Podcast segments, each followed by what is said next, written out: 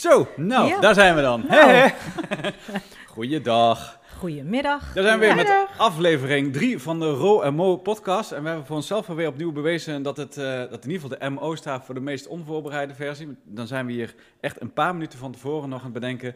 Oh ja, hoe gaan we dat ook alweer doen? Hoe werkt de techniek ook alweer? We moeten het hele LinkedIn Live moeten we nog, eh, nog doen.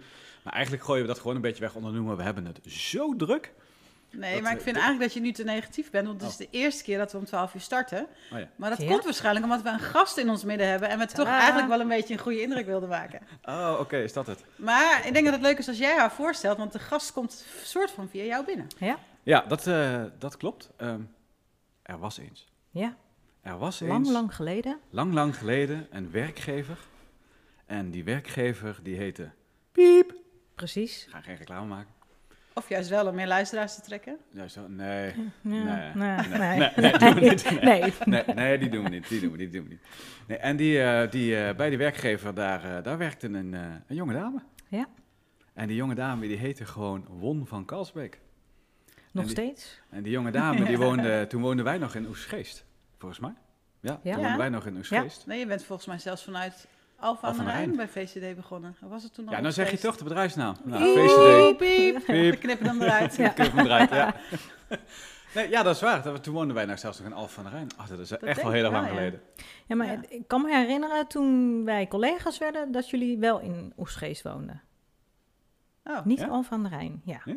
Ja. Is dat in die Nou, periode? we wonen Ja, toen dus een maar- eh, Oegstgeest. Was Ja. eh, zeg maar onze eerste kennismaking niet rondom een pumpkin carving party of hebben we jou daar nooit voor uitgenodigd? Nee, dat nee dat, een feestje heb ik gemist. Nee, dat deed volgens een mij Alphen aan de Rijn. ja, nou ja, nee, maar daarom als ze zich dat Ja. nog kon herinneren, Nee. dan was Ja, het wist de Rijn geweest. Ja. Dat is Ja. waar. Dus, oh, dit voelt wel alsof we heel erg oud zijn. Ja. Nee, even terug. Wij hebben Ja. aflevering 3 van de Romo podcast eindelijk een gast zo gek Ja. gekregen om, eh, om hier aanwezig te zijn. Dan moet ik wel, ze mag zichzelf zo meteen even voorstellen hoor, maar dan moet ik wel even bekennen dat we haar eigenlijk een beetje, een beetje hebben getrikt, eigenlijk. Eh, We, jij. Wie? Of was het mijn idee? Nee, dat is toch ook jouw podcast? Ja, dat is waar. nou.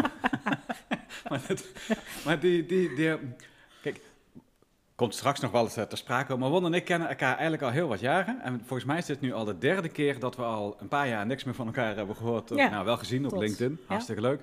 Eh, maar echt gesproken niet. En het ene moment kan het, nou dat is, ik vind dat eigenlijk altijd wel grappig. Het ene moment hoor je en zie je helemaal niks. En het andere moment ga je eigenlijk gewoon door waar we gebleven waren. Zo ook bij deze. Maanden Ja. geleden al, tijdens de coronacrisis, hadden we het er al over van... hey, moeten we niet weer eens even een beetje bijkletsen? Ja. Toen hebben Barbecue. wij barbecue zelfs. Eigenlijk. Ja. Ja. Oh, doe maar. Toen hebben we weet Ja. ik veel hoeveel pogingen gewaagd. Ja. Nou, allemaal niks van terechtkomen. Allemaal druk, druk, druk. ja. Of zoiets. Met. Eh, en toen is dat weer verzand. En dan weet ik eigenlijk niet, maar volgens mij anderhalve week geleden... Oh ja, anderhalve week geleden stuurde jij me een appje... ze we weer een nieuwe poging waren. Ja. Ja, en toen dacht ik, ik denk, hé, wacht even. ik toch een klein beetje voorbereidend voor de podcast. Laten we het dan gewoon gezellig Precies. meteen uitnodigen in de podcast. Ja. Won van Kalsbeek. Da, da, da, Ja. da. Goedemiddag. Welkom. Welkom. Ja, Ja. stel jezelf voor. Nou, ik ben Won. Ik eh, woon in Voorschoten en eh, we hadden het net al even over leesbrillen. Eh, ik ben 43 jaar, word dit jaar 44 en kan nog niet accepteren dat ik een leesbril nodig heb. Werkzaam eh, inmiddels bij eh, Brunel sinds 2017 en daar eh, eigenlijk als eh, agile transformatie consultant gedetacheerd nu bij een eh, bedrijf wat fantastische eh, software ontwikkelt, elektronische patiëntendossiers Oh, vet. voor de zorgmarkt. Zo Ja, Zo, dan heb je, actueel. dan heb je druk. Ja. ja, ja. Dat, eh, en ik begreep, eh, want het zit in Oldenzaal onder andere, Oh joh. dat je daar eh, familie hebt. Nou, dat is Dus- wel wel heel toevallig. ja. Ja. mijn vader is geboren in Oldenzaal. Ja, Eh, mijn moeder in Hengelo. Dus ik ben inderdaad uh, Twentse. Ja. Maar ik heb nog veel familie daar. ja. Maar heb je dan Dat, ook eh, met iemand gesproken van mijn familie? Dat je zegt, heb je daar familie? Nee, dat, eh, Ah. wij hadden het er even over van de week. Maar, eh, Kleine ja, wereld. Want ik, eh, nou, toen jij belde zat ik in Oldenzaal. Ja. Eh, tenminste op dat moment eh, in het mooie Van der Valk eh, Hengelo. ja, aan de snelweg. Ja, ja. Oh ja, geen reclame. Nee. Ja. Maar eh, nee, daar eh, twee wekelijks eh, ga ik die kant op. Oh, En dan joh, eh, verblijf lachen. ik daar een nachtje. Dus, eh, Dat is ja. een eindje kachelen, Dat, zeg ik. Ja, nou, het scheelt dat ik autorijden leuk vind. Ah, dus het ook even echt nu een moment is voor mezelf. Twee Ja. uur lang gewoon even... Betrapte mezelf op dat ik eigenlijk... Je hebt een, een runners high. Dat is zeg maar in de, in de hardloopwereld... eh, kan je dan helemaal even high zijn van je hardloopmoment. Ja. Ik had dat voor het eerst van de week met de auto. dat ik dacht... Ik weet niet hoe lang ik al achter het stuur zit. Nee. De dat weg was, dat was op een niet of op de andere manier automatisch. highway. Hey, hey. Dat, ja, ja, ja. Patsch. Ja. Nou ja, Ja. En het is één rechte weg, die A1. Dus er is Ja. geen afslag. Het is echt Dat- immer geradeaus. Hij Ja. gaat ook naar Duitsland toe, maar dat is het, hè? Precies, ja. Want Dus we rijden ook eh, vaak naar het zuiden voor de schoonouders. Ja. Maar dan heb je een afslagje eh, en dan weet ik veel, een ja. ring om eh, Eindhoven en Den Bosch. Maar Ja. dat heb je naar het oosten. Het Nee, is dat is gewoon heerlijk. kachelen. Dat, eh, ja, lachen. dus eh, Wat ik had leuk. een, eh, een riders high, zeg maar, eh, naar uh, Oldenzaal. Ja. Ja, leuk joh. Of ja. all places. Dat, All eh, places, ja. ja. Ja, Oh, wat ja. grappig joh. Ja. Ehm, ja. Moeten wij ons nog voorstellen? Nee, toch? Nee. Nee, dat hoeft niet. Als je Alweer. iets van ons wil weten, mag je een vraag stellen. Ja, dat mag. Wat zou je willen vragen? Nou, goede podcast. Ja. Leuk. Ja, ja, precies. Wat is jouw lievelingsboek? Mijn Nee. lievelingsboek. Oh, nee, we gaan gewoon Nee. naar de vraag in de schaal. Je hebt zeker aflevering Krijgen 2 we geluisterd, of niet? En dan nu gewoon met een ander boek komen, hè? Ja, ja. Maar dat boek is Team Ability, hint, hint. Ja, ja, nee. ja, ja. Nou, Dus. daar kom ik Maar- ook een beetje voor vandaag natuurlijk. Hè? Het Ja, oh ja, wacht even. Niet Ik zie jou wijzen. Misschien moeten we nog iets zeggen over de fles wijn die op tafel staat. ik weet niet die heb mensen- ik namelijk ook even gemist. Of, of, Ja. mensen dat, eh, of mensen dat zien. Kijk, er is, eh, er is een, eh, een, een, een lekker flesje wijn. Ja. Nou gaat het eigenlijk niet om de wijn, maar het gaat om het alcohol wat erin Ja. zit. De alcohol, het alcohol, De nou, alcohol, whatever, ja. je snapt wat ik bedoel. Ja, Alcohol. alcohol, alcohol, Ja. precies. Want ik vroeg aan Won tijdens de app, wanneer voel jij je op je gemak? Dat is dan toch dat stukje voorbereiding wat je doet. En je wilt je gast natuurlijk wel, hè? Op ze, ze weet toch al niet wat hier gaat gebeuren met de meest onvoorbereide rouw en eh, wat was die, was die ook? Oh Onvoorspelbaar. ja, onvoorspelbaar, ja, Ja. precies. Ja. En dan ook nog meest onvoorbereid. Dus je wilt toch zo'n gast een beetje op zijn gemak stellen, haar Ja. gemak. Dus je vraagt dan, wat helpt? Ja. En de eerste reactie ook echt gewoon binnen één seconde ook. Hè? Dus ik weet niet wat hier aan de grondslag Ja. ligt, maar was gewoon een glas whisky. Maar ja, Die is er niet. die is er niet. Vergeven. Ja. Nou ja, sterker nog, die had ik dus thuis klaarstaan. Daar heb je hier voor de rest helemaal geen fuck aan. Maar die had ik dus thuis klaarstaan met ijsklontjes, helemaal klaar. Ik denk, nou, Nee, neem dat voor haar mee. Geen ijs. Geen ijs? Zonde van de Oh. whisky. Oh, oké. Ja. Nou ja, dat je dan eruit kunnen. Maakt toch niet uit, want we hebben geen, eh, geen whisky. Maar Nee. we hebben dus wel een fles wijn. Dus, beste luisteraars, op het moment dat jullie zien dat Won naar de wijn grijpt, voelt ze zich niet meer op de gemak. Nee. Ja. Dus, vandaar dat er een fles wijn staat, dat is gewoon puur uit voorzorg. Dus, Dus. dit gaat alweer Ja. helemaal nergens over wat niet een keer tijd dat we serieus gaan worden. eh, Zullen we Mo. haar gewoon eh, een vraag laten trekken uit de schaal? Lijkt mij een prima plan. Zoals jullie nog weten, en misschien Ja. luister je voor de eerste keer, misschien kijk je voor de eerste keer. We hebben een schaal met allemaal gezellige gekleurde briefjes. Met allerlei vragen. Geen idee wat ze gaat trekken. Ik heb ook echt geen idee meer wat er allemaal op staat. Dus het wordt gewoon hartstikke leuk. Dus ik zeg, eh, Ja. pak een mooi Nou. briefje en eh, lees hem voor. En zo. En dan gaan we kijken of dat lukt zonder leesbril. Even zien of mijn armen lang genoeg zijn, jazeker. Ik kan hem ook Gaat, ze de vasthouden. wijn oppakken? Gaat ze de wijn Ja, oppakken? ja, even kijken. Eh, welke rol in je leven vind jij het lastigste? Ah, Oeh. Ja. kijk, Kijk, ja, soms krijg je de moeilijkste vraag als eerste. Nou. Dat is het, hè? Welke rollen heb ik eigenlijk in mijn leven? Ja. Ja, Nou, dat, vertel, eh, welke rollen ja. heb je? Mooi begin. Gewoon eh, de rol won, wie ik ben. Ja. Eh, ja, zelfs die is soms lastig. Jezelf kunnen zijn. Eh, En wanneer is dat lastig? Wanneer vind je dat het lastigst? Eh, als je ergens bijvoorbeeld nieuw in een opdracht start. Ja. Ehm, maar ook als je ergens eh, nou, voor het eerst bijvoorbeeld eh, bij je schoonfamilie eh, wordt voorgesteld. Eh, met nooit. Ja, op zich vind ik het hartstikke leuk om nieuwe mensen te leren kennen. Maar het is wel altijd even zoeken van, eh, ja, hoe wil ik dat ik overkom? Ja. Eh, hoe wil ik gezien worden? Ja, dat Mooi. is best wel eh, een uitdaging. Ja. Dus ja, die rol. Welke rol heb je nog meer? Je hebt natuurlijk de rol, eh, nou ja, eh, werkgerelateerd als agile transformatieconsultant. Ook een spannende rol. Er wordt soms naar je gekeken alsof jij daadwerkelijk alle wonderen kunt verrichten of alle antwoorden op alle vragen hebt. Ja, dat is af en toe ook even zoeken naar waar voel ik me comfortabel in, wat voor iemand wil ik zijn. Ja. Ja, en dan eh, komt er een rol aan eh, van de zomer. ja, Heel natuurlijk. Dat, eh, ja, ja. dat wordt de rol eh, van moeder. wat ja, goed. mijn partner en ik eh, verwachten ons eerste kindje. En Oh, eh, ja, ik denk, ik denk, nou, ik weet wel zeker dat dat denk ik de meest uitdagende rol gaat zijn eh, die ik straks ga vervullen. Ja. Ja, Ja. hoe het is Ja. als moeder weet ik niet, maar Nee? nee? nee, Nee. nee, dat Ja. weet ik niet. Nee. Nee. Oh, wat goed Ja. zeg. Wat leuk. En hoeveel weken zijn jullie? Mag ik dat Eh, vragen? ja, 16, volgens 16, mij. Ja, ja. Een hele leuke app. Dan per week verandert het zeg maar in... eh, eh, nou ja, het groeit natuurlijk. Ja. Dus we zitten nu in de week van de appel. En dan eh, wordt het volgende week een avocado. Kijk, Oh, dat zegt iets over het vormpje, zullen we zeggen. ja. Het gewicht. En, ja, ja. bijzonder. Dus, Heb je het eh, hartje al horen kloppen? ja, ook. Ja? Ja? Ja, heel bizar. Dat je denkt, nou, ik, nog steeds geloof ik het niet. Of ja, het is moeilijk te omschrijven, maar Ja. wel. eh, Oh, ik zie ja, wel bij voorbaat al een, eh, een nieuwe podcast met Won over een jaar. ja. Als Oh die rol erbij is Ja. gekomen, Ja. bewaren we dit briefje? bewaren we dit Ja. briefje even. Ja, precies. Ja. Ja, Ja. wallen. Ja. En, eh, Nou, dat hoop ik dan weer niet. Maar, eh, oh joh, gaat jouw Nee. wereld op zijn kop? ja. Ja. Oh, wat Ja. leuk. Wat leuk en genieten van deze tijd. Ja, absoluut. Ja, Ja, ja, heel, heel spannend. En eh, nou ja, iemand zei laatst van, dit is, hier kun je je niet op voorbereiden. Nee. Nee. En dat is met heel veel dingen wel, dat je denkt van, ik, nou ja, ik eh, heb iets voor, voor ogen. Ik, eh, nou ja, een bepaalde verwachting van hoe iets eh, gaat lopen. Daar Ja. bereid je je op voor. Zoals de podcast, waar je niet op voor kunt bereiden. Maar dan toch. Nou Ja, ja, dan toch? eh, dat is ook de boodschap die ik kreeg. Je, kun, je kunt je daar niet op voorbereiden. Nee. Dus dat, eh, Maakt je dat onzeker, of niet? Nee, eigenlijk ook wel heel ontspannen. Weet je, nou ja, ook met deze podcast dat ik dacht, ik hoef me niet voor te bereiden. Wat heerlijk. Ja. En Oh, wat eh, ik laat het wel om afkomen. Dus dat, laat, dus dat Ja. laat je op je afkomen. En Ja. toen we het net hadden over zeg maar, de meer zakelijke rollen eh, die je Ja. hebt, zit daar wel wat Ja. onzekerheid in. Ja. Oh, wat grappig. Ja, Zou Wat het is dan kunnen... het verschil voor jou daartussen? Wat maakt het dan bij een zakelijke rol anders voor je dan in privé? ja zakelijk toch wel meer eh, gezien willen worden. eh, het, het kunnen delen, overbrengen van kennis. Ja. Ja, ja dat is toch heel spannend. Ja. En Ja. in het echte leven gewoon kunnen zijn wie je bent. eh, ja, dat is toch wat makkelijker. Mooi. Ja. Ze hebben Mooie in, in, de, in, de, in de film The Matrix hadden ze op een gegeven moment een keer zo'n opmerking dat eh, eh, innocent, eh, innocence is blessed.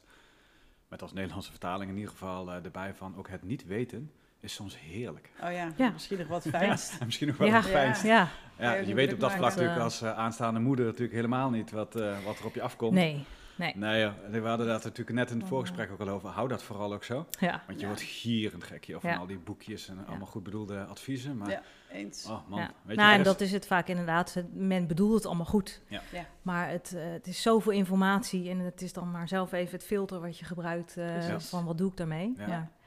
Ja, leuk joh, spannend. Ja. Supergaaf. Ja, heel leuk. Dat is wel een mooie binnenkomer in de podcast. Wel hè? Een Ja. kerstverse moeder. Kerstverse In spe. ja, In spe. ja, in spe. Ja. Voelt een beetje als een contradictie in termino, of hoe heet het ook alweer. Maar Ja. eh, nee, super gaaf. Ja, leuk joh. Leuk. Leuk. Dat, eh, Nou, vet. Nou, leuk. Ja, we gaan naar de Dan gaan we gewoon naar de, naar de volgende vraag Ja. weer. eh, nou, Gaan voor de blauwe. blauw. Oeh, de Ja. blauw.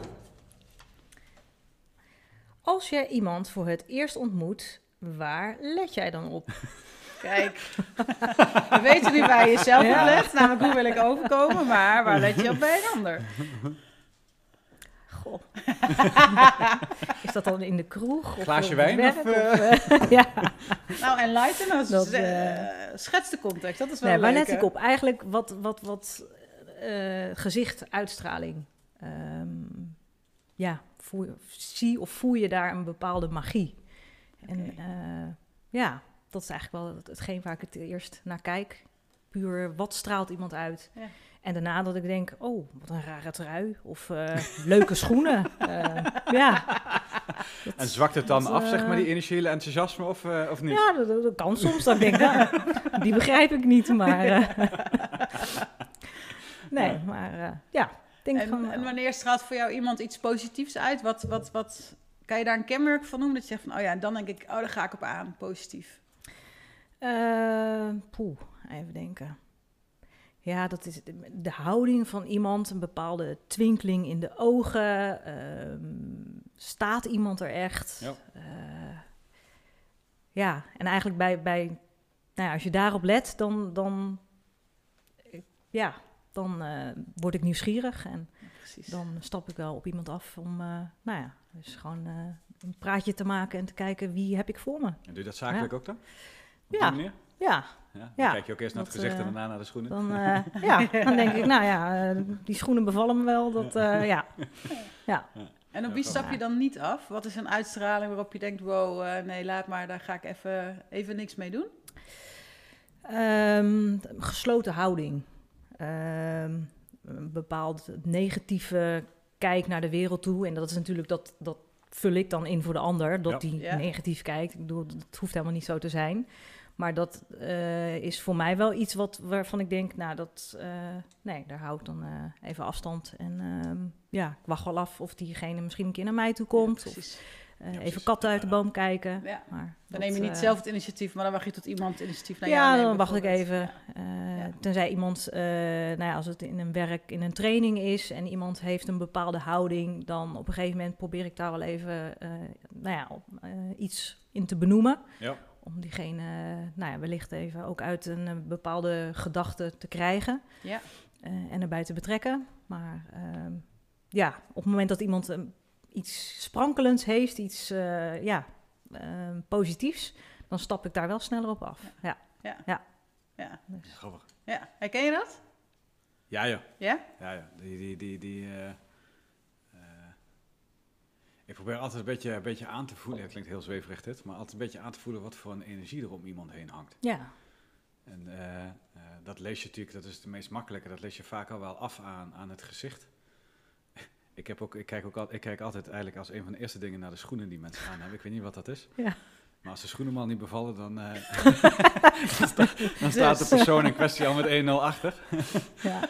Ja, maar de, de, de, nee, er is, ik, weet, ik weet niet wat dat is, maar ik ben daar heel gevoelig voor. En ik kan vaak al wel aan, aan, aan, aan, aan lichaamshouding bij mensen zien. En daar speelt bij mij na het kledingkeuze, dat soort zaken ook wel een rol bij. Ja. Dat heeft wel een bepaald effect bij, eh, bij mij. Als ik mensen met een 3D-pak eh, zie rondlopen, dan doe ik al een stap achteruit. Dat, ja, Want dan begin ik me al af te vragen, wat, ah, dat is dan namelijk het eerste wat ik al doe, ja, is van wat wil jij nou uitstralen eigenlijk met je 3D-pak? Even los van dat ik, ik hoop niet dat ik mensen niet beledig, dat wat ouderwets vind. Maar van vroeger uit is dat natuurlijk ontzettend ja. bankair en elitair Ja. eh, eh, met name. En dat effect heeft het bij mij dus ook. Ja. Afgelopen week hadden wij een training kan zeggen, eh, waren er bij, twee een, bij een bedrijf 3D. waar, waar, er, waar, er, er, er twee mensen bij waren die inderdaad in, in eh, 3D waren. Maar die hadden daar een andere uitstraling. Bij eentje had gewoon ook sneakers eronder. ja, Ik denk, nou, heerlijk Amerikaans, ja. maar goed. Dat, eh, dat, en dat, dat haalt, een, zie daar de effect van schoenen. Dat halen het ook meteen weer, dat, dat elitaire er weer even een beetje vanaf.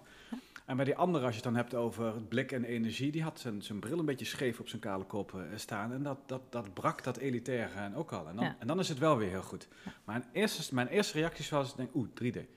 Ja, en dat was grappig Ja. dat voorbeeld, want jij was er natuurlijk niet bij, Won, maar Nee. dat waren beide mannen met een islamitische achtergrond. Ja. En ik had ook wel het gevoel, want het was een formele werkzetting, of dat ook niet iets cultureels was. ja, ja, Meer van, weet je, als je op je werk bent, want die, die ene man die komt ook als hij hier op training is, gewoon in 3D. ja, Dus dat het een soort van, het hoort bij hem, als hij op zijn werk is, heeft hij gewoon 3D aan. ja, Want ik weet nog dat we op één dag zeiden, je mag casual, maar het was natuurlijk echt 180 graden anders. Dat je echt denkt van, uit welke vuilniszak heb je dit gehaald? Precies. Want ik heb die trui van de waslijn getrokken. En, eh, dus, het, ja, dus het verschil was heel groot. Ja. Dus bij hem denk ik ook Oh, wel, want ik vond het dus daarom heel passend. Dat ik dacht van, oh ja, maar dit ben jij ook. ja. Dit ben jij in werkzetting. Ja. Terwijl die andere met die sneakers, die had het voor mijn idee meer gedaan omdat de, de grote CEO op bezoek was. Dus hij moest gewoon ja. Ja, hij moest Strak een en pak. Representatief. onge- ongeschoren, Ja. maar strak een pak. grappig, Ja. hè? Ja, Ja. mooi. Dus dan zie je ook eh, maar heel interpretatie ja. inderdaad dan weer. Maar toch Ja. vind ik het wel grappig wat dan zo'n eerste aanblik, zullen we zeggen, met, met, met je doet. Ja. Dat was dan niet afgelopen eh, dinsdag, eh, voor het geval dat hij luistert. Nee, je was het niet. Maar die, eh, eh, je komt ook wel eens mensen tegen dat je echt denkt van... Waarom heb je dit überhaupt gewoon aangedaan? Je probeert, nou, Ja. Vorig jaar hebben we dat natuurlijk gezien op politiek, zullen we zeggen. Hè? Dat het, het kabinet ging, weet ik wat, van katshuis eh, beraad gingen ze weer doen rondom corona. En dan hadden ze besloten om dan maar eens een keertje niet in pak te gaan... maar dan gingen ze allemaal in een vrije tijdskleding. Ja. Nou, echt ja, maar die kom je ook van zo vaak tegen dat, eh, weet je, kleren maken de man en de vrouw, geloof ik dan. Maar dat was echt compleet mislukt. Maar dan Ja. zag je dus, oh, dat was met Remkes. Toen Remkes begon met, met de kabinetsformatie, toen moesten ze allemaal lekker en casual komen. Want we gingen er een rustige, gezellige meeting van maken. Vanuit Ja. het idee van, er zal die drukte vanaf. Nou, en er za- dus Remkes zat daar in 3D samen met een of andere, andere blonde dame naast zich. Allemaal heel netjes een mantelpakje.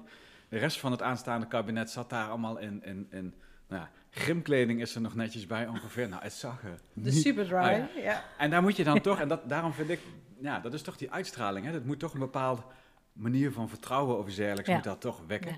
En bij sommige mensen denk ik dan echt van, ja, weet je, maar als je er dan niet prettig bij voelt, doe het dan gewoon niet aan. En dan Nee, komen we terug dat- waar je het straks ja. ook al hebt. Durf nou gewoon jezelf te zijn, want eigenlijk is dat hetgeen waar we met z'n allen naar op zoek zijn. Ja. Is niet de alwetende en alziende man, vrouw, maar gewoon iemand die zichzelf is. En die, oh, wat wordt mooi zo. Die Nou. dan gewoon vanuit daaruit gewoon zijn, en, in, in, in zijn kracht staat. En niet in een of ander beeld hoog probeert te houden wat hij niet is. Ja. Nou, Alleen nu zijn wij heel veel aan het Ja. woord. Ja. Ja. Gasten niet, dus we laten jou weer even Nee naar hoor, nee, ik het heerlijk. Ja, dit is ook de Ro en Mo en fles, eh, gastenpodcast. dat- Ja, maar nu Ja. staat Wonder in het zonnetje. Ja, dat is waar. Ik ga even deze fles wijn je toch even hier eh, neerzetten. Ik, ik begin het gevoel te krijgen dat, Dat je er steeds minder behoefte eh, hebt. Ik zet hem naast mij neer. Mocht je de behoefte hebben. Dan eh, Kan ik hem geef ik een seintje, precies, ja. Ik vond het eigenlijk nog wel leuk om ook even over het blauwe briefje door eh, Ah, te praten. nou, ga je gang. Dat, eh, Blauw brief, wat stond er ook op? over, ehm, ja, wat stond er ook weer op? Als je- dat oh moet je ja, wel lezen. Nou ja, eigenlijk ging het meer over kleding. Ik Oh, weet ja? nog dat wij eh, hebben, we zijn ook collega's geweest bij een ander bedrijf. Oh ja. En daar was de policy wel van je komt in pak. Ja. En eh, nou merk ik zelf wel afhankelijk van wat ik presenteer of wat, nou ja, een training of een presentatie, webinar.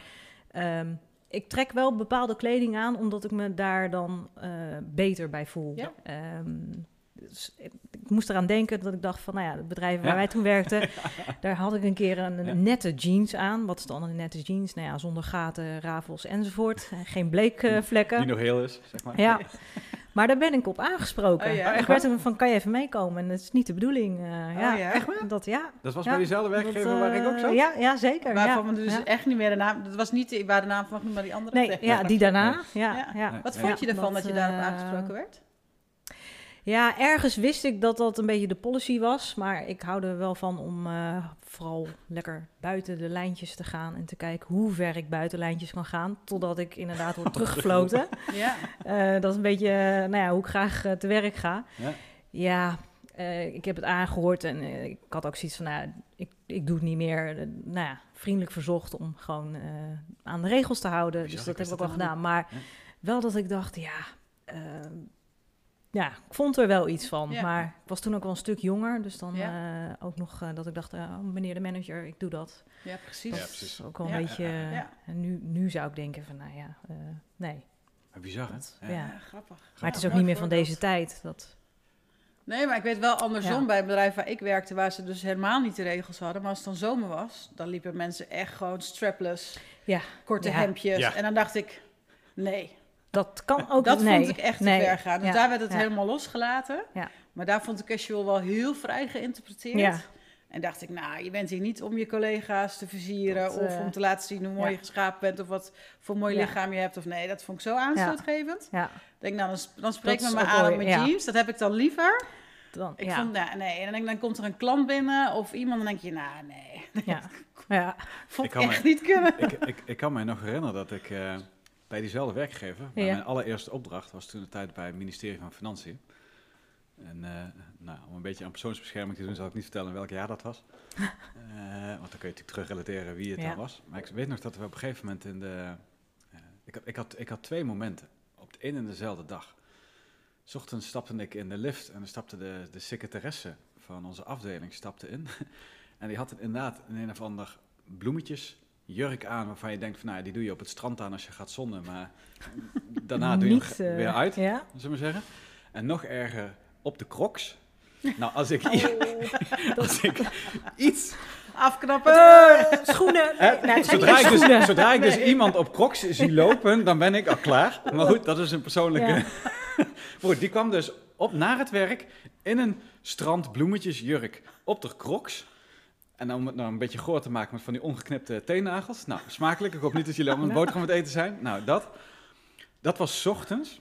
En toen stapte ik smiddags in de lift. En daarom kon Dat- ik me dit nog herinneren, want dat was gewoon op één dag. En toen stapte de toenmalige staatssecretaris Ja, ja, ja. van Financiën, die stapte in de lift.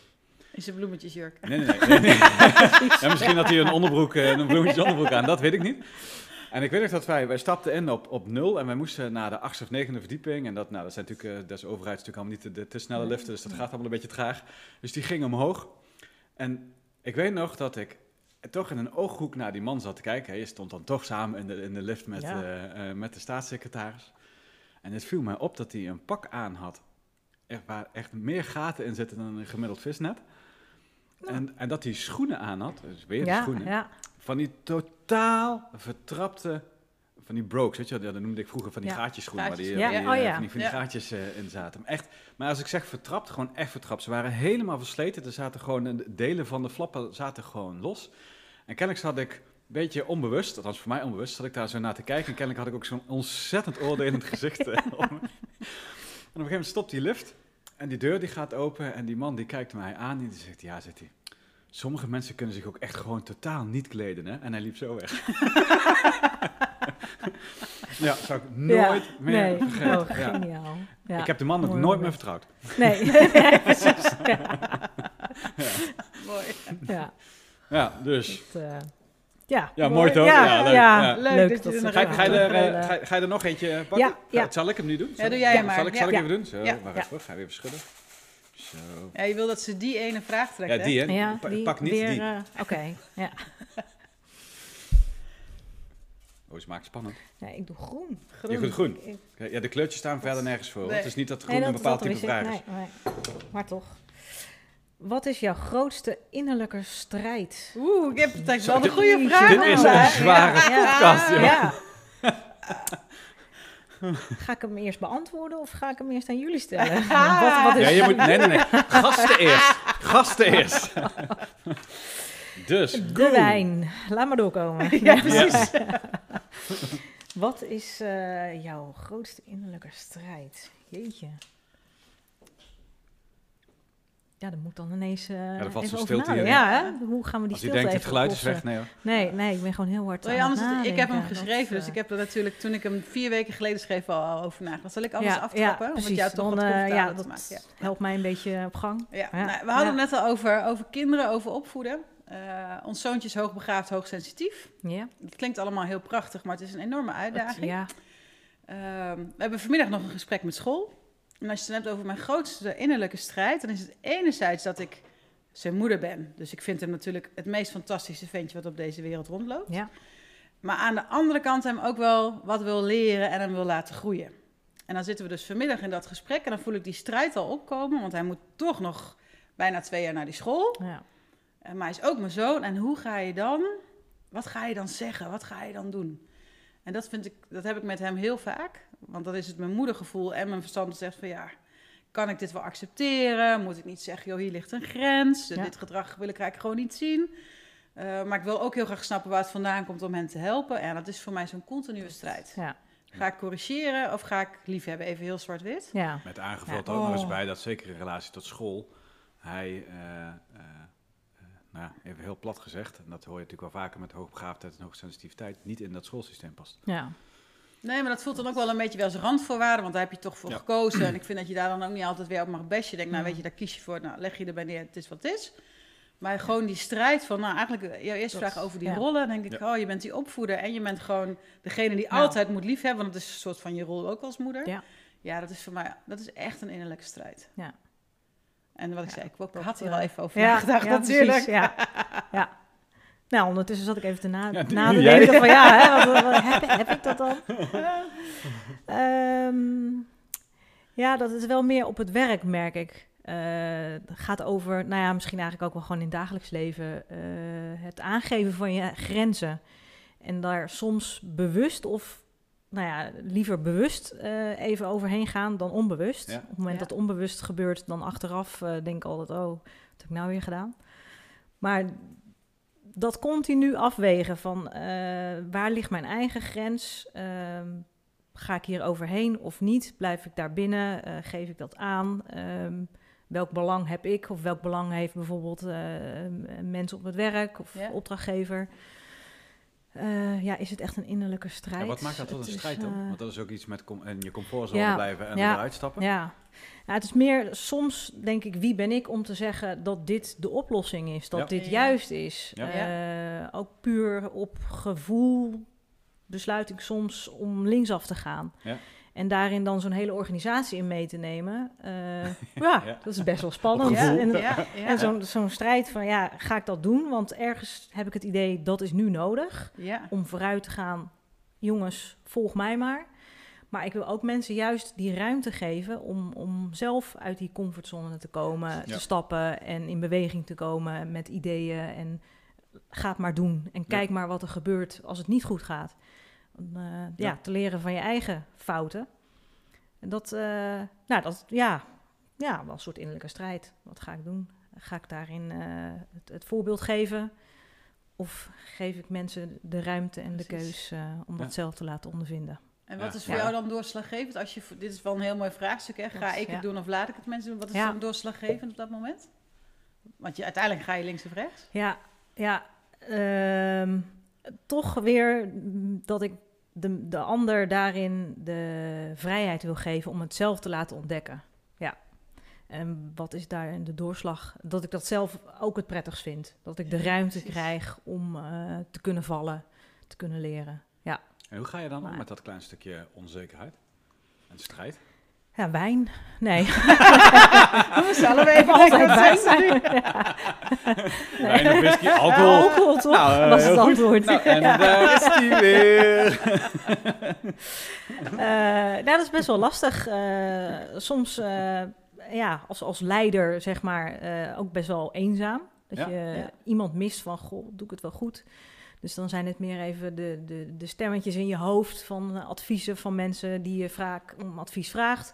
Of eh, nou, iemand tegen wie je opkijkt, van, goh, wat zou die dan doen? Ja. Eh, partner die op je schouder zit en eh, je even iets influistert. Ja.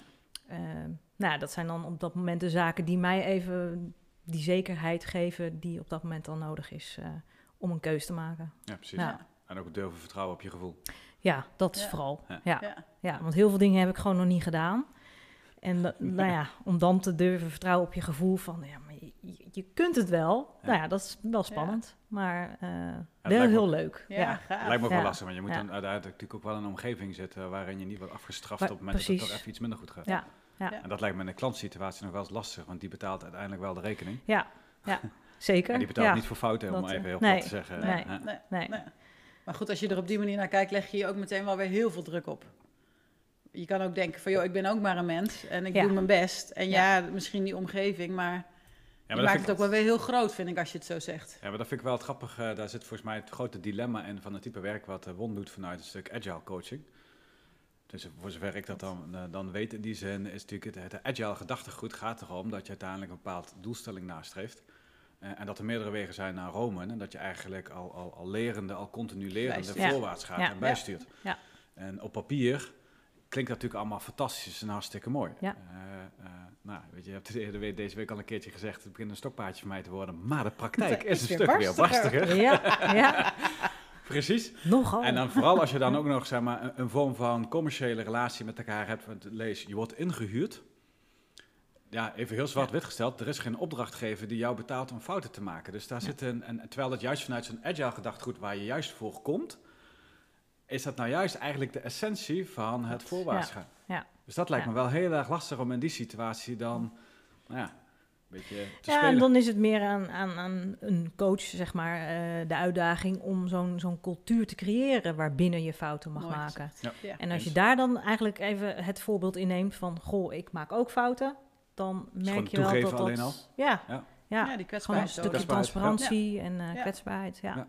Ja, maar daar geloof ik ook mee in. Want ik, ik, ik hoor wat je zegt, maar aan de andere kant denk ik, als je op die manier ernaar kijkt, wordt de druk die je zelf oplegt zo groot. Ja. Dan ga je denk ik juist de mist in, want dan ben je helemaal... eh, ja, dan Ja. lukt het volgens mij gewoon niet. Nee. Ja, maar je ik moet vind het wel mooi wat jij zegt. Geef dan ook het voorbeeld van het fouten maken en dat dat ook oké is. Ja. Maar dat kun je wel alleen Ja. maar als je ook wel weet dat jouw basis of jouw, jouw, jouw, jouw support forces, in dit geval bij jou, jouw werkgever Brunel, eh, jou daarin ook wel de Dus het rugstrekking vangnet geeft. Ja. is. Helemaal eens. Ja. Weet je, Ja. linksom of rechtsom, we z- je zult ze de keuze geven. En eh, al die, die klanten die dan op een moment suprem, waar het dan eigenlijk om gaat, op een gegeven moment wel gaan lopen klagen en aan de bel gaan trekken, Ja. dit gaat niet goed. Dan moet je natuurlijk niet een werkgever of een baas of iets dergelijks hebben die zegt, ja nee klant, u heeft gelijk. Want daar zo zullen er heel veel in zitten, want de klant heeft altijd gelijk. Ja, Ja. fair enough. Het vangnet Ja. moet er Dus zijn. dat vangnet, ja precies, dat Ja. woord was ik ook Ja. even naar op zoek. Het vangnet moet natuurlijk Ja. wel zijn. Maar dat geldt denk ik voor iedere werkvloersituatie. Dat heb je, Nou ik ja, snap privé, dat dat... overal. Ja, Ja, Nee, Ja. is het ook. uiteindelijk wil je dat het Dat- vangnet er is. Ook, maar we hadden net was de vraag natuurlijk ging ik over om die tweestrijd. Eens. Ja. eens, eens. Ja, dat is, kan nog wel eens een heel erg lastig zijn. In de wetenschap, ik ben hier ergens voor, maar aan de andere kant wordt het eigenlijk gek Dat- genoeg helemaal niet geaccepteerd. Nee, nee, nee. Ja. ja, leuk joh. Mooi. Want, eh, Mooi. Ja, ja, Leuk dat je er zo open eh, bent. Dat vind ik wel heel, eh, heel vet. ja. Mooi. Nou ja, nog even jouw antwoord. Oh, mijn. Oh, Voordat damn, ik dacht dat ik de ja, ik dans zag alweer die hand naar die schaal gaan. Ik denk, ik zal hem niet stellen, maar ik ben blij dat jij de vraag stelt. Ehm, ehm, ehm, ja, mijn, ik vind het. eh, uh, ja. Mijn tweestrijd zit hem heel vaak in. ehm, ehm, het, het, het, het kiezen voor mezelf. eh, en, het, eh, en dat klinkt dan even wat zwaar, wat gewichtiger, maar of het ten dienste staan van, van een ander. En dat vind ik soms nog echt nog wel eens een, eh, een tweestrijd. Ik kan mij ontzettend schuldig voelen als ik mij een, een uurtje eh, op de zolderkamer terugtrek om lekker muziek te maken en dat soort dingen allemaal. In de wetenschap dat er nog ergens eh, eh, de strijk ligt. of dat er Ja. beneden, dat we net van tafel zijn gegaan en de tafel moet nog afgedekt worden. Dat soort dingen allemaal opgeruimd. En dit is dan even een heel simplistisch voorbeeld. Ehm, maar daar zit heel vaak zit daar mijn tweestrijd in. In de vraag van waar leg ik nou de, de grens tussen het voor mezelf kiezen in de wetenschap dat als ik er heel energiek weer uitkom, dan kan ik de hele wereld weer aan. Ja, Versus die andere kant, dat als ik met je meega, dan zit het toch in mijn hoofd, ja, maar ik had eigenlijk zin om iets anders te doen. Daar kan ik ontzettend veel last van hebben. En dat kan enorm veel impact hebben op, eh, Ja. eh, op mijn humeur. En ook op de energie die dan in het huishouden... eh moet je niet gaan lachen, moet ik, nee, in het ik ben huishouden niet in eh, beeld heerst. ja. Dat, eh, nee, jij was niet in beeld. Nee. Nee, goed. Die, eh, Ja. daar, daar zit Oh. vaak mijn, Ja. mijn tweestrijd. En die gaat, die gaat heel breed. Want dat is ook, nou, deze week hadden we bij diezelfde klant ook, eh, eh, dan krijg je zo'n tweestrijd ook, ook, ook, ook zakelijk gezien. Dan wil je eigenlijk een punt maken. Maar er zit een tweestrijd erin dat als ik man bij, met, met, met rugnummer ga noemen. Ja, A, wat gebeurt er dan met zo, eh, met zo iemand en wat voor een effect heeft het gehad? En dan uiteraard natuurlijk ook wel weer ergens die vraag, en hoe gaat dat op mij terug? ja. eh, eh, vallen. Nou ja, gelukkig was in dit geval Monique er ook even bij, die dan op een gegeven moment letterlijk me zou- mij even uit die comfortzone trekken en zegt, draai nou even niet om de hete brei heen, noem het nou maar gewoon met naam en, Ja. en rugnummer. ja. Nou, dan toch weer even terug.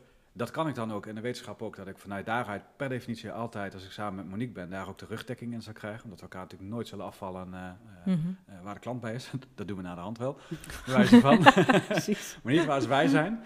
Nee, maar daar kan dan een hele erge tweestrijd eh, tussen zitten. En die tweestrijd die, Ja. die, die zit op heel veel vlakken. Dat kan privé zijn, maar dat kan inderdaad ook zakelijk zijn. Maar dat soort dingen is van ja, ik word eigenlijk wel betaald om heel eerlijk te zijn. Maar aan de andere kant, als ik nu heel eerlijk ga zijn, ga ik eigenlijk iemand anders best wel wat pijn doen. Ja. Zeker in dit geval was het gewoon iemand die, nou, daar was, hadden we wel wat, eh, wat, wat dingen gezien. Dat ik dacht van ja, maar nu begin ik wel steeds meer te begrijpen waarom dat de zaken gaan zoals ze daar gaan. Ja. En dat, eh, dat, dat vind ik nog wel eens een echt een tweestrijd Ja. tussen ja, goed doen en goed doen. Ja. Ja. Nou ja, herkenbaar weer. eh, Ja. Ja. Ja, dus dat, eh, dat was mijn wel, antwoord. ja. Ja, mooi. Nou. mooi. Ja. Dank je. ja, jullie ook voor Leuk. Antwoord. Monique, ga jij er eens eentje trekken? Moet Gewoon- ik er eentje Ja, nu gaat Monique. Ja. Gewoon even, om even lekker, dan kan Won namelijk even een, eh, Oh, ja. een, een slokje water nemen. Nou, ze hadden het al over twee kleuren geel. Laten we dan Ja. eens voor de donkergele gaan. Rappapapa, Ja. daar komt hij. Welke gebeurtenis uit het verleden heeft jou het meeste gevormd in je leiderschap? Zo, dat is Doe diepe maar. Oeh, en dat weer op de vrijdagmiddag. En dat, ja. Ehm, ja, best wel veel. Ik denk dat ik ehm, probeer uit gebeurtenissen dat te halen wat mij op, waar ik dan later iets mee kan. Ehm, welke gebeurtenis uit het leiderschap? Ehm, goh, welk voorbeeld ga je dan noemen? Zonder dat je iemand daarin eh, tekort wil doen. Ik weet het wel Ehm. even, maar het is jouw voorbeeld. Je bedoelde mijn gebrek aan leiderschap in Parijs? Doel je daarop? Want volgens mij is dat zo'n ontzettende kentering geweest in, in het leren Ja, vermogen. misschien wel. Ja, nou dan vertellen we Ja. die. Dat was bij mijn Ja. allereerste Ja. werkgever. Oh, dit is echt zo fout, hè. Dan geef ik eigenlijk het antwoord, dan kan Monique het zo oppakken. Je wil gewoon dat ik, Ik had als even coach een, de eh, vraag, weet je nog toen? Ja, nee. Ja. Je was er niet eens bij. Je wil eigenlijk gewoon dat ik nu een, eh, een hele slechte indruk maak bij de Nee, helemaal luisteraar. niet. Dat is een fantastisch Nee. verhaal dit. Ik, eh, eh, ik werkte bij eh, mijn allereerste werkgever. Zoek even op Ja. mijn profiel wie het was. Ja. En eh, we hadden een eh, internationale bijeenkomst in Parijs. En dat was eh, met, allerlei, eh, met alle marketing, met alle nieuwe plannen gepresenteerd, allemaal dat soort dingen. En eh, bij de afsluiting, en ik, en ik werd best wel in een bepaalde positie geplaatst, dat ik mocht meebeslissen over nou ja, welke introducties we zouden doen in de markt en allemaal dat soort dingen. Maar bij de afsluitende sessie, eh daar was iets van twee uur, werd daar ook over gesproken, daar mocht ik niet bij zijn. En ik moest dan wachten om daarna nog een half uur met iedereen af te sluiten. Nou, en ik was daar een beetje verbolgen over, want opeens werd ik natuurlijk weer gewoon een beetje op mijn plaats gezet. En ik weet nog, ik was met een Belgische collega en we waren aan elkaar een beetje aan het opfokken hoe, wat voor gebrek aan leiderschap wij dit vonden van de toenmalige CEO. En toen heb ik mij dus laten verleiden om eh, met een, eh vliegtuig was het toen, hè? Met een vliegtuig eerder naar huis te gaan. Zonder iets te zeggen. Ja. een vliegtuig opgestapt. Ja, ik zie het daar heel erg, was inderdaad niet zo'n hele slimme actie. En mijn collega uit België deed dat dus niet. Nee, Dus ik was Dat- ook nog eens de enige. de enige, ja. Ja. En ik stond er bij die CEO best wel goed op, maar dit was natuurlijk niet zo'n hele eh, strakke actie. Dus ik weet nog wel dat ik terugkwam en dat ik, en dat ik in het vliegtuig zat en dacht, dit was misschien niet zo handig. Eh, Noodrem. en toen had ik een, eh, nee, ik had een, een maatje in het, had mijn vader kunnen zijn, maar daar kon ik heel goed mee. En die eh, was ook een soort van mijn, eh, mijn steun en toeverlaat. En ik zei dat tegen hem, hij was er ook bij. En hij zei, ja Monique, dat was echt niet heel handig. En ze was echt heel boos op je. En dat doe je toch niet? Dat is toch niet professioneel? Ja. En je moet je plek kennen. En alle dingen die je niet wil horen, waarvan je weet, ja, dit klopt Mm. eigenlijk wel. En toen zei hij, weet je wat je moet doen? Je moet nu zelf het initiatief nemen. Want als zij het neemt, dan is het klaar. Dus je gaat naar de toe en je biedt je excuses aan. Oh, dat is- ja, nu weet ik weer wie dat En was. eh, dat heb ik gedaan.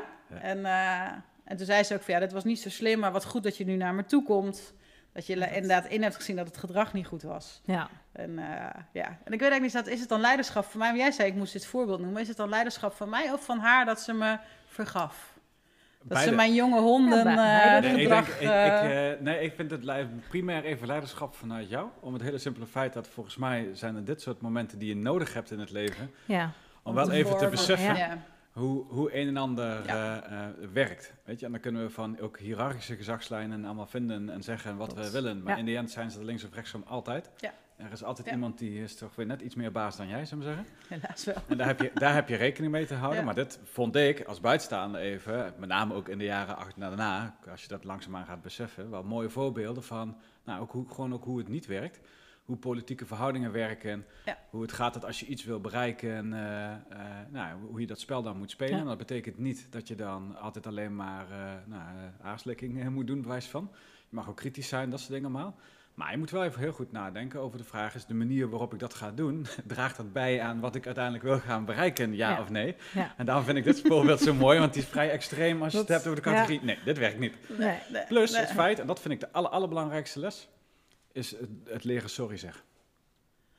En daar heb je misschien soms dat- even een externe prikkel voor nodig. En ik weet eh, wie die collega was en die, die, nou, die gaat daar ook heel netjes mee, mee, mee heel om. integer. Heel integer en heel netjes. En die, eigenlijk zegt hij het je niet letterlijk, maar hij, laat het je, hij weet wel de vragen zodanig te stellen. En dan kan ik me nog herinneren van hem dat, dat je zelf wel tot die slotsom komt. Dat het misschien even handig is. Nee, om- volgens mij zei hij het Sorry? letterlijk. Dat zou ik maar doen, zoiets zei hij. ja, Ja. En, dat, en dat Ja. soort begeleiding. Ja. Iedereen Ja. heeft op een zeker Ja. moment in zijn leven ook wel een klein stukje nodig, begeleiding ja. nodig. Dus Ja. durf je dan die hulp ook even te Ja. ervaren.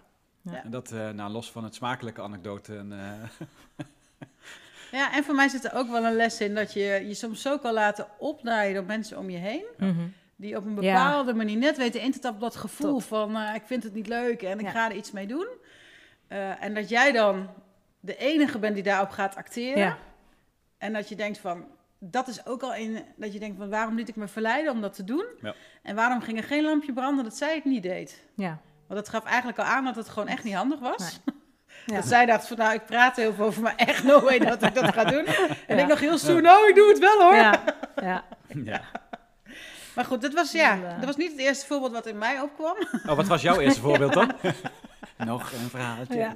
dit was niet het persoonlijk leiderschap.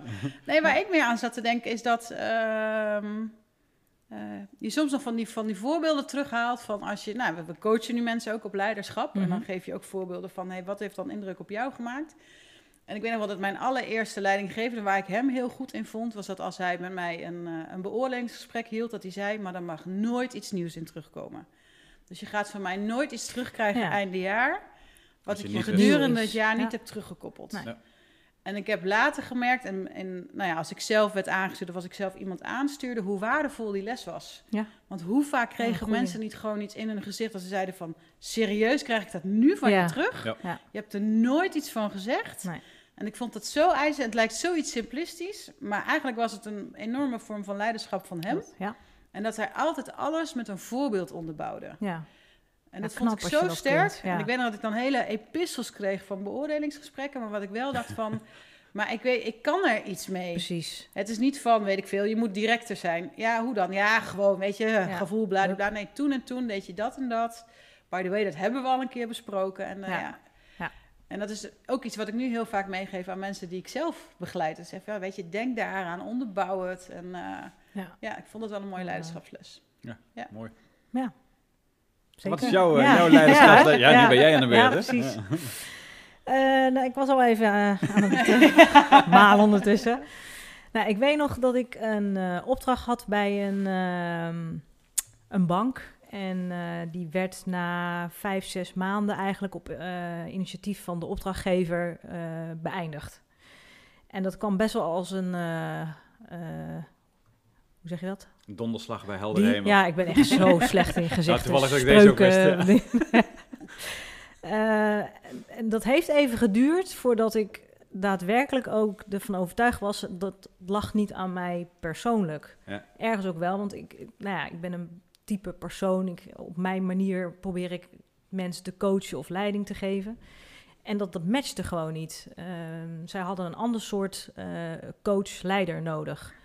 Maar dat heeft best wel even geduurd dat ik dacht eh, dat het niet als een falen iets Ja. voelde. Ja, En dat ja, ik dacht, ja, ja, maar had me nog even wat meer tijd gegeven om die opdracht wel af te kunnen maken. Want eh, ik ben een, iemand die volhoudt en ervoor gaat. Eh, toen heb ik zelf wat coachingsgesprekken gehad. Eh, zij ehm, ehm, ja, geeft ook veel trainingen met eh Insights Discovery, zeg maar, als... Doe wij ook. middel, ja, precies. En daarin zei ze op een gegeven moment ook van behandel. Tenminste, ik ben, eh, wat ik meegekregen heb, is van behandel de ander ehm, zoals je zelf ook behandeld wil worden. Ja. Maar dat werkte dus niet. Dat was waarom het niet matchte met dat team. Ja, precies. Eh, Omdat Ja. zij gewoon er anders in zaten dan jij. Dat, ja. Ja. Dus ze zei van behandel de ander zoals die ander ook behandeld wil Wil worden. ja. En daarin heb je natuurlijk Subtiel verschil. verschillen, Ja. verschillende karakters, Ja. eh, gedragsstijlen. Precies. Maar wel dat ik dacht, oh ja, dat was wel een eye-opener. Dat ik Hoe ook simpel die ook in klinkt, de- hè? ja. Wat goed zeg. ja, Ja. In, in mijn opdrachten daarna daar af en toe best wel eh, even aan terugdenk van...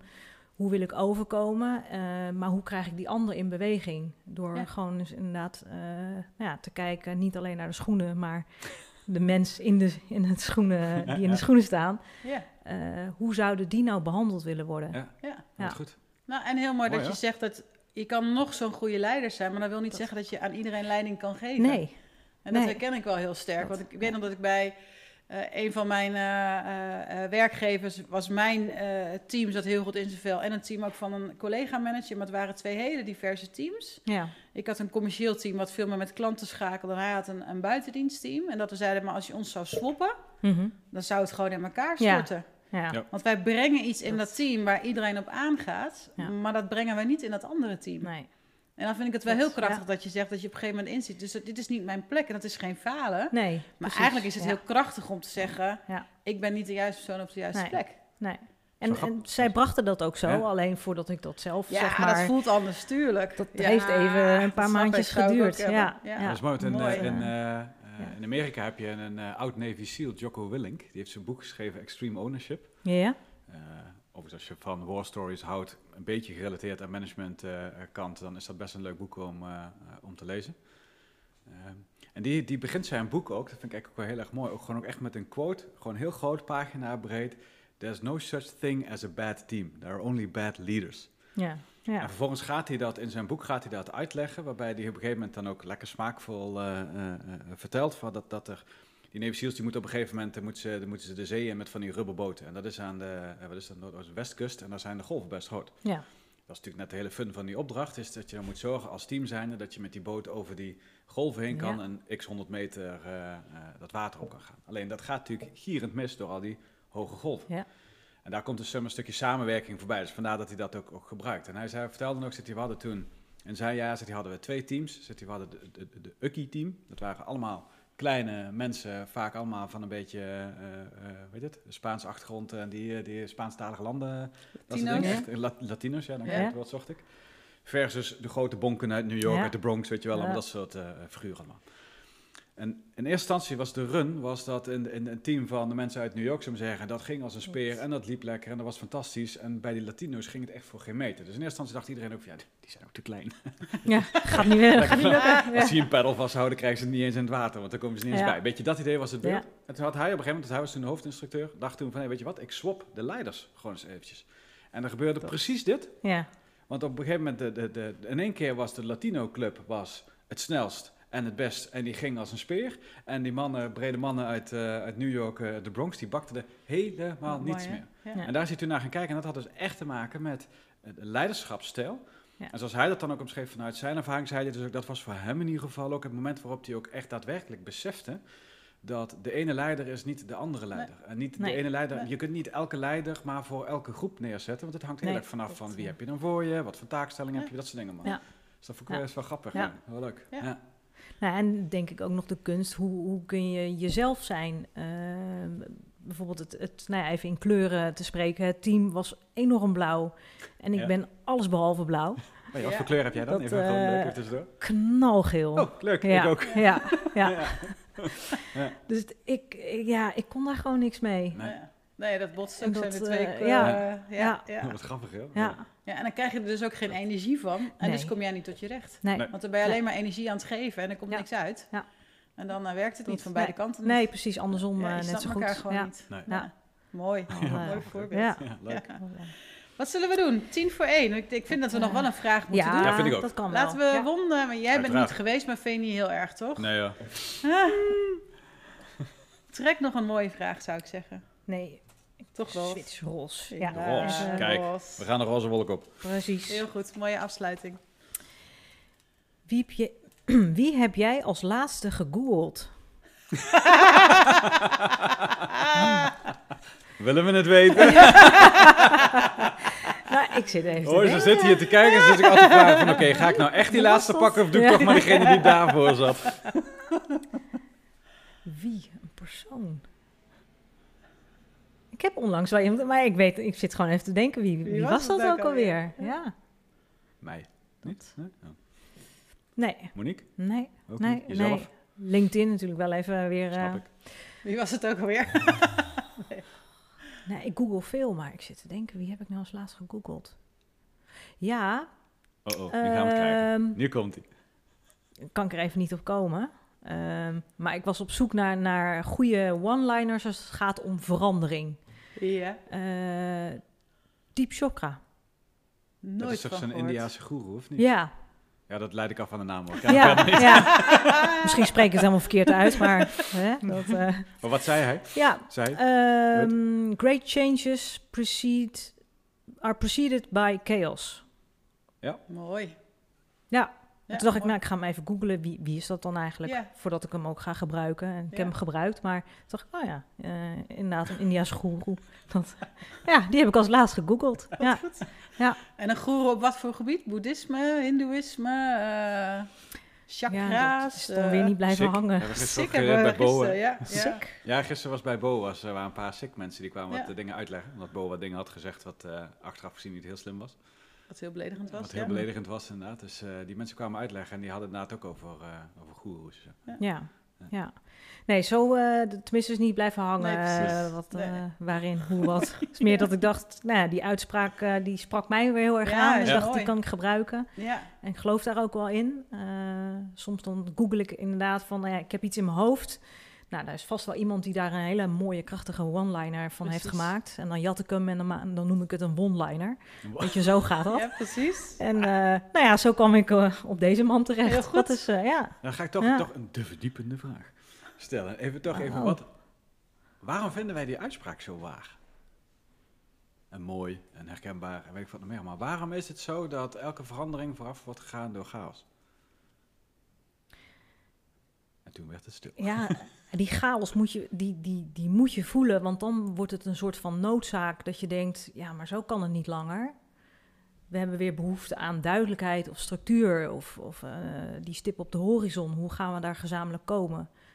En volgens mij, da- daar, daar moet gewoon, daar is chaos voor nodig. Omdat, als je dat besef hebt, Ja. dan kun je gaan veranderen. Ja en, ja, en ik ken hem ook vanuit een eh, model van Scott Peck over teamontwikkeling. En daar is chaos ook de tweede stap. En de eerste is eigenlijk een soort van eh, pseudo-gedrag. Dus we doen allemaal alsof het helemaal goed is, maar we voelen wel een beetje aan dat er iets Mhm. toch niet helemaal klopt. Dus misschien wel de opmaat naar verandering. Ja. Eh, en dan zegt hij, en uiteindelijk moet dus iemand opstaan en die moet die knuppel in het hoenderhok gooien. En wat gebeurt er dan? Dan gaat er chaos ontstaan. Want opeens zegt iemand, ja, we doen allemaal wel alsof het allemaal zo mooi is, maar daar is het eigenlijk helemaal niet. Nee. En dit is wat ik ervan vind. Nou ja, één schaap over de dam, volgde er meer. Dus dan ontstond er chaos. Ja. En vanuit die chaos moet dan weer die verbinding ontstaan. Ja. En ik, denk, ja, dan zou ik inderdaad ook als chaos interpreteren eh, dat je inderdaad toch maar gewoon naar buiten gooit wat voor jou dan niet goed voelt. Dus weet je, dan denk je van ja, nou dan is dit misschien wel het moment om ook mijn idee op tafel te gooien. En dan heb je de doorgang naar verandering. Is dat Ja. dan ook iets wat, wij, eh, wat we nu maatschappelijk ook ervaren? dan? Als we kijken naar... eh, Oh, je gaat wel heel diep, ja, hè? die gaan we heel Zo, diep, hè? Ja, nee, nou ja, ik vind Ja, hey, meest onverwachts. Ja. en Ja, onvoorspelbaar. heel goed. En, ja, precies, Ja. onvoorspelbaar, ja. Nee, maar is dat iets wat we dan nu maatschappelijk ook merken? Als je kijkt naar de hoeveelheid Ja, protesten die aan toenemen zijn rondom het coronabeleid. Dat Goeie, een, eh, as ja. we speak, zeg maar, tijdens het opnemen van deze podcast, eh, is aanstaande weekend, eh, zijn er allemaal protestacties Ja, bij de horeca. en zo. Ja. Ja. Terwijl als ze een week langer wachten, dan is de kans ja. erg groot dat het Ja. mag. En toch doen ze het. Ja, misschien toch ook wel om je stem te laten horen. Dat je denkt van nu is, nu is de, de voedingsbodem rijp genoeg om ook mijn stem. Ja. En ik denk Ja. dat je dat ook een beetje ziet. En in het begin zijn we een beetje lam geslagen. En dan gaan we in dat pseudo-gedrag van, nou ja, het is zoals het is en we leggen ons Ja. erbij neer. En op een gegeven moment gaat het toch wringen. Dan denk je van, nee, maar dit is helemaal niet hoe ik het wil. En dan, nou ja, dan hebben we in Nederland in ieder geval dan de demonstratie als, als middel. Maar ook op social media zie ik natuurlijk heel veel. En dan Ja. ontstaat die chaos. Maar ik denk inderdaad over, nou, wat zal het zijn, een half jaar of zo, dat we weer, nou ja, lopen we weer in het najaar. Hè? Nou, laten we dan de zomer aanhouden. Dat we dan weer in een soort van nieuwe werkelijkheid misschien komen. Ja. Ja. Ja. Toch weer die verandering. Ja. Ja. De, of zoals, eh weet je, ik weet Jitske Kramer dat noemt, de cultuurshock waar je Ja. doorheen gaat. Dat is dan de chaos. Ja. Om dan weer naar een piek te gaan, maar, ze zeg maar dan volgt er ook wel weer chaos. Het is een soort van, Ja. heb je het ook gehoord Ja. of gelezen? Dat- ja. Ja. Ja. Dat, eh, en ik geloof, ja, daar geloof ik ook wel in. Ja. Ja. Ah, mooi. Leuk. nou. En eh, hoe eh, kijk jij daar tegenaan? Ja, eh, met een roze bril. nee, ja, nee, dat, dat, dat, dat denk ik ook wel. Ze zegt er ook wel eens niet voor niets, hè, om er een andere quote in te gooien van never waste a good crisis. Mhm. Het zijn natuurlijk vaak de momenten waarop we beseffen, en, ehm, ehm, ehm, met name wat er niet goed is, dat vind ik het enige nadeel, dat is altijd echt negatief georiënteerd. Ja. Maar Ja. tegelijkertijd, Ja. weet je, eh, ja, dat heb je wel nodig om te beseffen dat een aantal zaken niet meer zo kunnen gaan zoals ze zijn gegaan, omdat ze gewoon het doel niet meer eh, eh, helpen ondersteunen Ja. en, eh, als je dat wil Ja. gaan bereiken. En Ja. dat vind ik van de afgelopen twee jaar vind ik dat wel, wel grappig om te zien. En zo grappig, ik was vorige week was ik op, op een congres en daar sprak iemand ook vanuit een defensieperspectief over, ook over macht, maar ook over data en dat soort dingen. Maar waarin hij eigenlijk heel duidelijk aangaf, en dat vond ik, vond ik wel een hele mooie eye-opener, dat hij zei, eigenlijk grofweg kun je nu zeg maar, vanuit onze generatie bekeken, en dat is dan zeg maar even inclusief de generatie van onze ouders. eh, en, en onze generatie zit, kun je eigenlijk wel heel erg mooi zien dat we, we hebben een tweede, we hebben oorlog. Mhm. Dat een oorlog is eigenlijk gewoon in de basis een moment waarop we op een gegeven moment simpelweg gewoon echt letterlijk de wapens oppakken. Zeg maar vaak eh, voortgestouwd vanuit politiek. Het heel zwart-wit beredeneert, komt het erop neer dat er een paar mensen daar ergens eh, van twee landen gaan ruzie maken met elkaar. En die besluiten dan op een gegeven moment om het defensieapparaat in te zetten om die ruzie van misschien maar drie Ja. of vier mensen uit te vechten. Ja. Even heel simplistisch uitgedrukt. Ehm, en daar hebben we natuurlijk een aantal voorbeelden van. Zet en daartussenin gebeurt er niets. Ehm, zet hij totdat er op een gegeven moment een paar mensen eh, bedachten om een tweetal vliegtuigen eh, in torens te boren in, in New York. Ja. Zet hij, en dat was, zet hij, en dan ga je ook dingen koppelen. Zet hij, dat was op het moment zet hij dat net drie, vier jaar daarvoor Google naar de beurs was gegaan. En dus heel veel geld had. En dus eigenlijk zeg maar, het informatiestuk ehm, heel erg bereikbaar maakte voor alles en iedereen. Alleen tot aan dat punt ja, was het een beetje groeiende, maar nog niet heel erg. Maar doordat het invloog en iedereen, eh, het nieuws best wel snel rondging en iedereen tegelijkertijd ook heel graag wilde weten van wat is daar in godsnaam eh, eh, aan de hand, ging in één keer die informatiemaatschappij ging ontzettend snel. Ja. Zet hij met als, met als proces, vanaf dat punt kun je dus zien dat dus uiteindelijk zeg maar, dus ook de macht van eh, politiek steeds Mhm. minder wordt, maar de macht van de mensen, van de massa, steeds meer wordt. En dat mensen dus ook die chaos nodig hebben, zoals de Arabische lente en dat soort Ja. dingen allemaal, om op een gegeven moment ook te zeggen van, "Hé, maar jongens, die hele corrupte bende van een paar mensen daar boven in die toren hebben, willen wij niet meer. Het is de massa die uiteindelijk de macht in handen heeft en die dwingt je dan wel. Ja. En daar heb je dat soort chaosdingen heb je daarvoor nodig, ondersteund, nou in dit geval dan met, met techniek en datavoorziening. Dus ik vond dat ook wel een heel mooi voorbeeld inderdaad om te zien van, hey, hoe verandert dat? En je hebt op een gegeven moment Ja. die chaos heb je nodig om uiteindelijk die verandering ook door te kunnen voeren. Even los van dat het met de Arabische lente iets minder hard is gegaan dan men dat had gewild. Maar tegelijkertijd, er is wel het een en ander gebeurd. Ja. Een aantal echte Ja. bad guys uit onze generatie, zullen we maar zeggen, die zijn wel nou ja, opzij geschoven, Klopt. al dan niet eh, eh, letterlijk en figuurlijk. Precies. En dat vind ik inderdaad wel mooi. Daar zie je ook wel op een wat grotere schaal ook wat, wat, wat die chaos dan uiteindelijk ook doet. Ja. Ja, leuk. Mooi. Ja, dat was mijn antwoord. Ja, lekker kort en bondig. ja? Kort en bondig. Ja, goed hè. Ja, dit- echt Nee. gele energie. Oh, Nou, heerlijk. Pas op. Eh Eén uur. Ja. Ik ben benieuwd. Wat vond je ervan? ja. Nou, Van eh, de- eigenlijk omgevlogen. Ja, toch? Omgevlogen, ja, hè? dat, kunnen nog wel even eh, door, hè? Ja, Maken we gewoon nou, een tweede podcast ja, precies. van. eh, Doen we gewoon nu een alsof je moeder erbij, bent. hoor. Ja, toch een wijntje erbij. Ja. ja. Nee, echt ontzettend leuk. Eh, ja, de aflevering 1 en 2 met veel plezier eh, ook geluisterd. En eh, nou, ik voel me helemaal vereerd dat ik de eerste gast eh, eigenlijk ben. En leuk om jullie ook gewoon na zo'n lange tijd weer te zien. Ja, Eh, nou ja, New. York noemde je al net even. Volgende keer neem Oh ik de Lonely Planet New we York mee. vragen. Die Lonely Planet van 15 jaar geleden, die willen we nu toch wel een keer terug. Ja. Hij staat in de boekenkast, dus steeds braaf mee goed. verhuisd. weer erin en Mooi. eruit. Dus eh, die Ja. eh, komt de volgende keer mee. Leuk. Nou, super Nou, gaaf. ook goed. wel een mooi bruggetje, want daar stonden de World Trade Centers nog in. Moet je nagaan Precies, hoe lang ja. het al geleden is. Ja. Ah, en zo is het verhaal rond. Ja, mooi toch? Je moet er altijd een kop en een staart hebben. Ja, ja. Dus. Nee, wat ik heel leuk vond, hè, want eh, nou ja, misschien hebben de mensen het ook wel op de camera gezien, maar je ging ook steeds meer ontspannen. ja. Je Dat- eerste briefje ja. werd bijna helemaal eh verkreukeld in je Ja. handen. En dat zonder wijn. Ja, En hè? steeds Ja, ontspannen. En ja. dat, en dat vond ik heel gaaf. Want dat is ook wel de setting die wij willen creëren. hè. Ja. Ja. Eh, om het ook, weet je, niet gescript, gewoon lekker vrij. En wat er in je opkomt, dat deel je. Ja. En ik zag aan jouw non-verbaal dat dat werkt. dacht ik, het werkt. Ja. Dat werkt. vond ik Ja. dan wel weer Precies. heel gaaf. Ja. Ja. Ja, leuk. Nou, eh dankjewel voor jouw komst. Nou, jullie ook. En als je nog een keer langs wil komen, eh Dan- de bak is nog niet leeg, dus eh, je Ja. bent meer dan welkom. Nou, eh, Ja. En nou, sowieso ik- over een ik- jaar Ja, precies. en over een jaar oh, gaan we zeg, het weer even over een jaar. Ja, Lijkt me goed. leuk. Staan we nog. Nou, dan, eh, dan gaan wij allemaal naar de luisteraars Ja, zwaaien. nou, goed weekend allemaal. ehm, Ja, nou, zoals weekend. gewoonlijk eh, Ja. komt u weer, eh, is deze aflevering weer eh, vanaf aanstaande maandag weer eh, online. Ja. Spotify, Typ Apple. even Ro en Mo podcast in en dan hoofdletter R-O en eh hoe heet je? Zo- Een passant teken. Mode achteraan en eh, dat is het. En ik zie hier toevallig eh, een reactie van eh, James Brinkman. Die eh, komt uit Almelo. ah, Dat ligt in de nou, buurt van Oldenzaal. ja, dus hij zeker. eh, heeft een reactie geplaatst. Die zie ik nu binnenkomen. Alles wat uit het oosten komt is goed.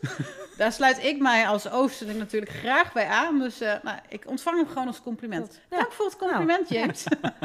en een beetje oosters. Al Precies. goede komt ook een beetje uit het oosterse. Exact. Ja, toch? Kijk, heel goed. En jou betrekken we er graag Ja. bij. Doe Ja, me gewoon voor gratis. Ik ben geel, ik was alweer afgeleid. ik hoorde weer hey, reacties van anderen. Wat leuk.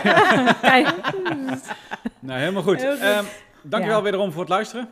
En wij zijn er eh, Over twee weken weer, toch? Ja. helemaal goed. En wil je Eh, erbij zijn? Laat het ons weten. Oh, want maar nu een- voordat ik zie je gast weer naar je muis eh, gaan, even technisch gezien, je moet nog niet nu eh Nee, een nee, nee, doen, doe ik dan, ook niet. dan horen ze deze afsluiting niet. Nee. Nee, hij Dus, staat eh, nog op, eh, op eh, groen. Heel goed. Ja. Mooi. Oh, staat hij bij jou op goed? Nee, ik bedoel dat hij nog niet... eh, ik heb... Nee, laat maar. Tot over twee weken allemaal. Doei. Doei.